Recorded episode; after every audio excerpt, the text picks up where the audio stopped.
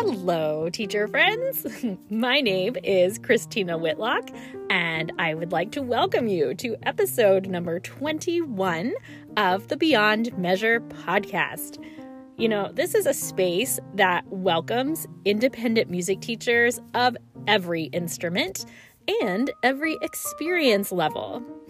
or, frankly, anyone who recognizes the benefits of having a piano teacher friend in their lives. that friend is me, by the way. so, we'll get started soon, but I just wanted to say thanks for being here today. Today, we are talking about a subject that impacts all of us on one level or another as performers, as teachers, or, like me, both. yes, my friends, we're going there. we are talking about performance anxiety. as much as I wish that I could impart to you everything that I have learned from mountains of research in my little 20 minute or less podcast, I'm afraid we'll have to stick to the Cliff's Notes version today. But I do have a few quick highlights that I hope will get you thinking in a slightly new direction when it comes to this oh so popular topic.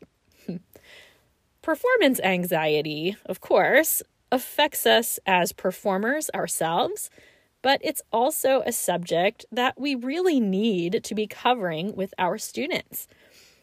One potential stumbling block here is the fact that performance anxiety presents itself differently in every individual.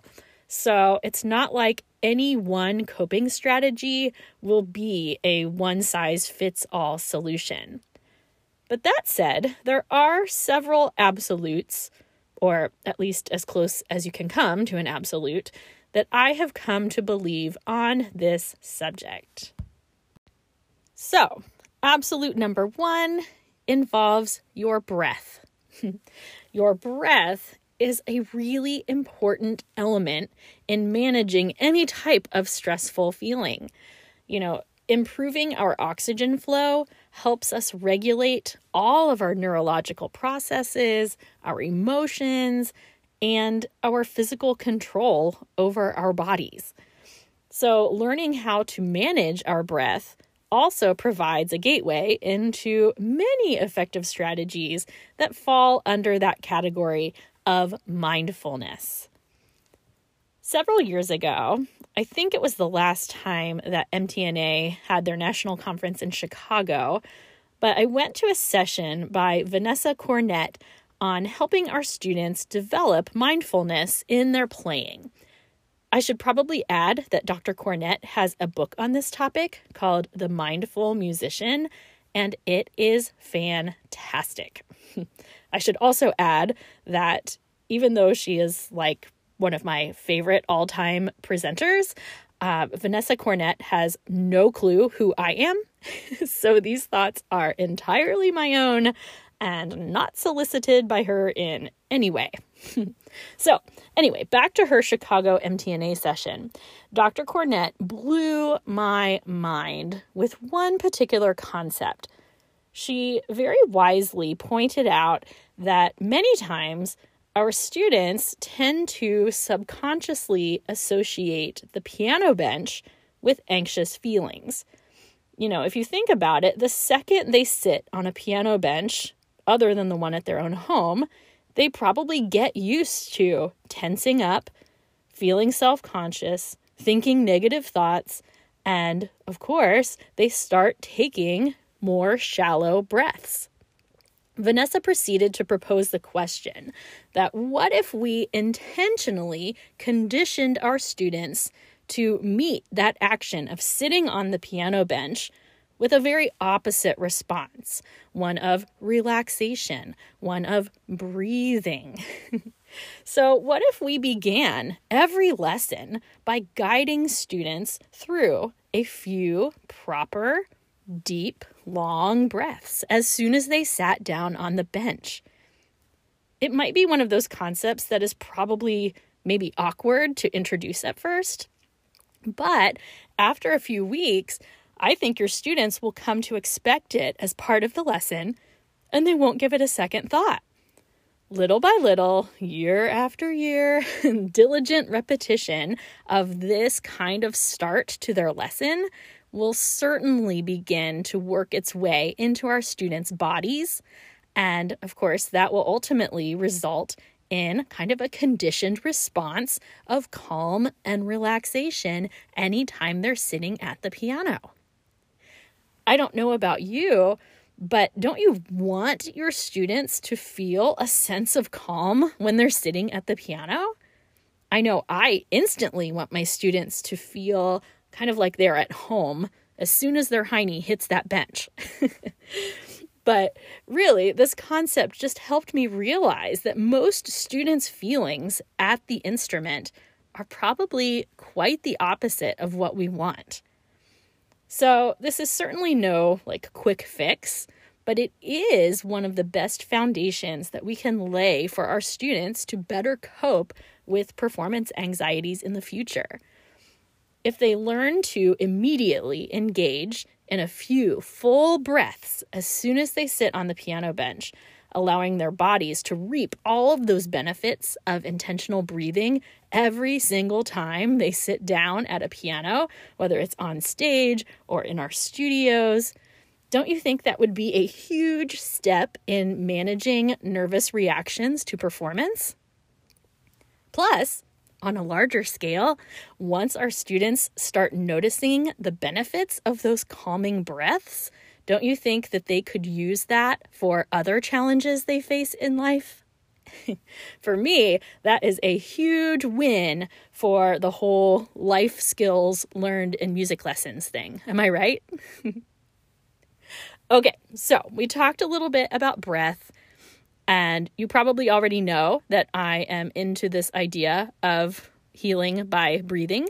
Um, I talked a little bit about it back in episode 18. If you missed my talk about teacher warm ups, then make sure you go back to the archives and check out episode 18. Secondly, let's talk about performance anxiety in a bit broader of a context, shall we? Here is a universal truth that is very easy to miss. Science tells us that performance anxiety comes on for a variety of reasons, but it's fueled by actual physical occurrences that originate deep inside our brains. So, to me, that means that there is no amount of positive self talk, of visualizations or performance diaries, controlled breathing, or any other preparations that are going to outsmart those neurological responses. I think all of those tools are great things when we use them correctly, but the truth is, we need to accept the fact that getting rid of the anxious feelings is not the goal. Rather, our aim should be to acknowledge the discomfort and persevere to work through it anyway. When that adrenaline is pumping through our bodies, we all respond a little differently. So, some of us sweat, some of us shake, some of us have a really difficult time concentrating, while others others of us concentrate way too obsessively. I remind my students all the time that these reactions are to be expected. And if you find yourself waiting to reach a point where you don't feel those feelings in some form, you could very easily end up waiting your whole life. So, back in episode 16, I had mentioned that I had a chance meeting with the pianist who ultimately became my master's teacher, Dr. Jim Helton. I had agreed to turn pages for him for a guest artist clarinet recital. And the moment I knew that I had so much to learn from him was this. While we were waiting in the green room to go out on stage, he was, you know, kind of pacing around and he had these enormous gloves on his hands, which it was really cold for the record. and he looked at me and he just said, I'm a nervous player. I'm a nervous player. I was really intrigued by that statement because up until that point, I always thought that part of being a performing artist was playing this like ridiculous game of pretending that you weren't nervous, even though I knew fully well we were all scared out of our minds. But this was the first professional pianist who ever acknowledged those types of feelings to me. He owned the feelings, and then he proceeded to go out on stage and just slay all of these ridiculous orchestral transcriptions. And ever since, I have tried to adopt that mindset in my own performing that, you know, hey, I am a nervous player. So, you know how I like to talk about how sometimes the thing we think is the thing is not really the thing? Well, this is a perfect example. Eliminating nervous feelings is not the goal. Repeat that after me. Eliminating nervous feelings is not the goal. Now, here is one thing. One of the speeches I give my students more often than anything else especially this time of year, is this there are two different kinds of performance nerves. there are those that are to be expected, like we've been talking about, simply due to the fact that you are doing a challenging thing in a challenging situation. But there are also those kinds of nerves that come because you are not actually ready for that event. and those are the ones that are worth sweating. I always remind them that, you know, in those moments, like when you are waiting to perform, you need to be able to remind yourself that you have put in the time, that you've experienced su- success before.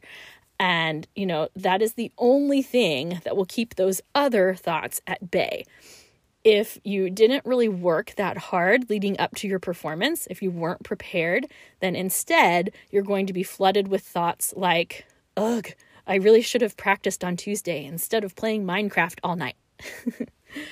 so, with that said, let's talk about preparation. I know it's a little controversial, and there are many of you in an opposite camp than me, but I still believe in pianists performing from memory. Now, it's not that there aren't exceptions to be had out there, but I really do maintain the stance that we actually perform our best when we aren't reliant on that score in front of us. I guess you can fight me on social media this week if you want to on that point. but it's no secret that, at least for pianists, the potential for memory lapses are absolutely one of the most intimidating aspects of performance. I once heard Dr. Leslie McAllister say that students should be memorized a full 30 days before a performance. 30 days. if you're anything like me at the time that I first heard that statement, you might have just laughed out loud. then again, if you are a seasoned teacher with very successfully performing students, maybe you just nodded in agreement with me. While I can't say that I get every student there 30 days ahead of time, I will say that I notice a tremendous difference in the performances that come from my students who are memorized in that time frame. So, I would strongly encourage you to give the 30 day goal a try at least once. Of course, I'm kind of really laughing about this right now because the bulk of my studio has a festival coming up this weekend, and there are definitely a few who are still finishing their memorizations. I will say that I have started including goals for memory 30 days prior to performances in my student evaluations that go out a few times per year. You can see episode 14 for more info on that. But that has been very helpful in many situations because parents understand it's a priority. They can put it on their calendar, they see it, they can follow up. It's great. Of course, the idea of preparation extends far beyond just memorization. We have to be sure that we are doing our part to set our students up for success in whatever situation we're prepping them for. So, this includes encouraging them to perform for friends and family ahead of time, helping them understand the benefits of recording themselves, giving them their music in a timely manner. Ouch, I know that one hurts a little bit. or, you know, helping them with their analytical skills, their coping skills. The list goes on and on.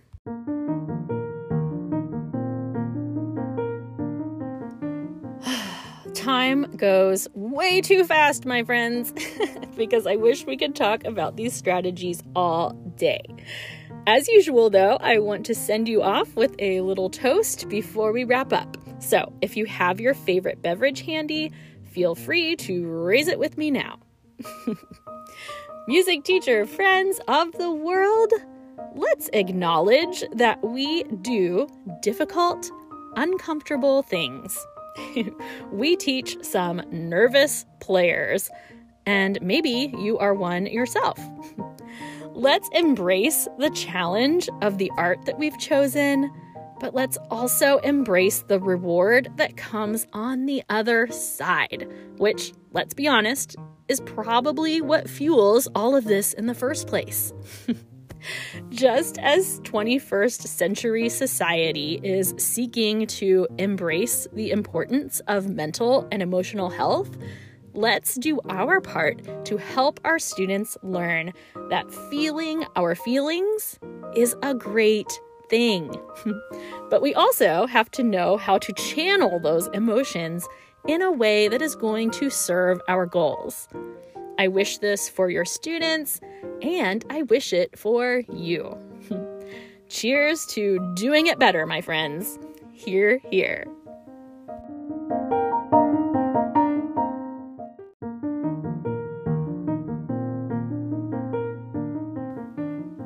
I know that's just the tip of the iceberg, but I hope you found it helpful. There are three big takeaways from today's episode, and they are one, the concept of building good breathing practices on the bench as sort of a conditioned response.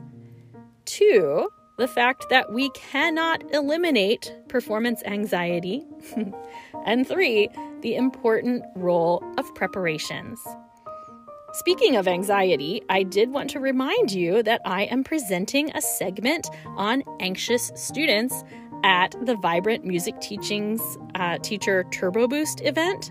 That's coming up on March 29th through April 2nd. I am really looking forward to that because the way Nicola has put it together, it's a super low key commitment for teacher enrichment. So check out teacherturboboost.com for more information and be sure to use my code, which is BEYOND in all capital letters to save $10 off your registration. In other fun news, you can find me on two of my teacher friends' podcasts this week. Make sure you check out Tim Topham's Topcast podcast for a conversation on the important role we have as music teachers. And also check out Leela Viss's uh, Key Ideas podcast for a really terrific chat about our shared love of adult students. I had no clue that both of these podcasts would end up airing in the same week, but there you have it. Just try not to get sick of me. okay, I'll stop talking soon, I promise.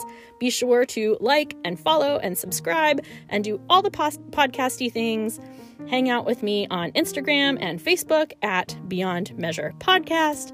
You can email me at beyondmeasurepodcast at gmail.com and feel free to share the love by writing an Apple podcast review.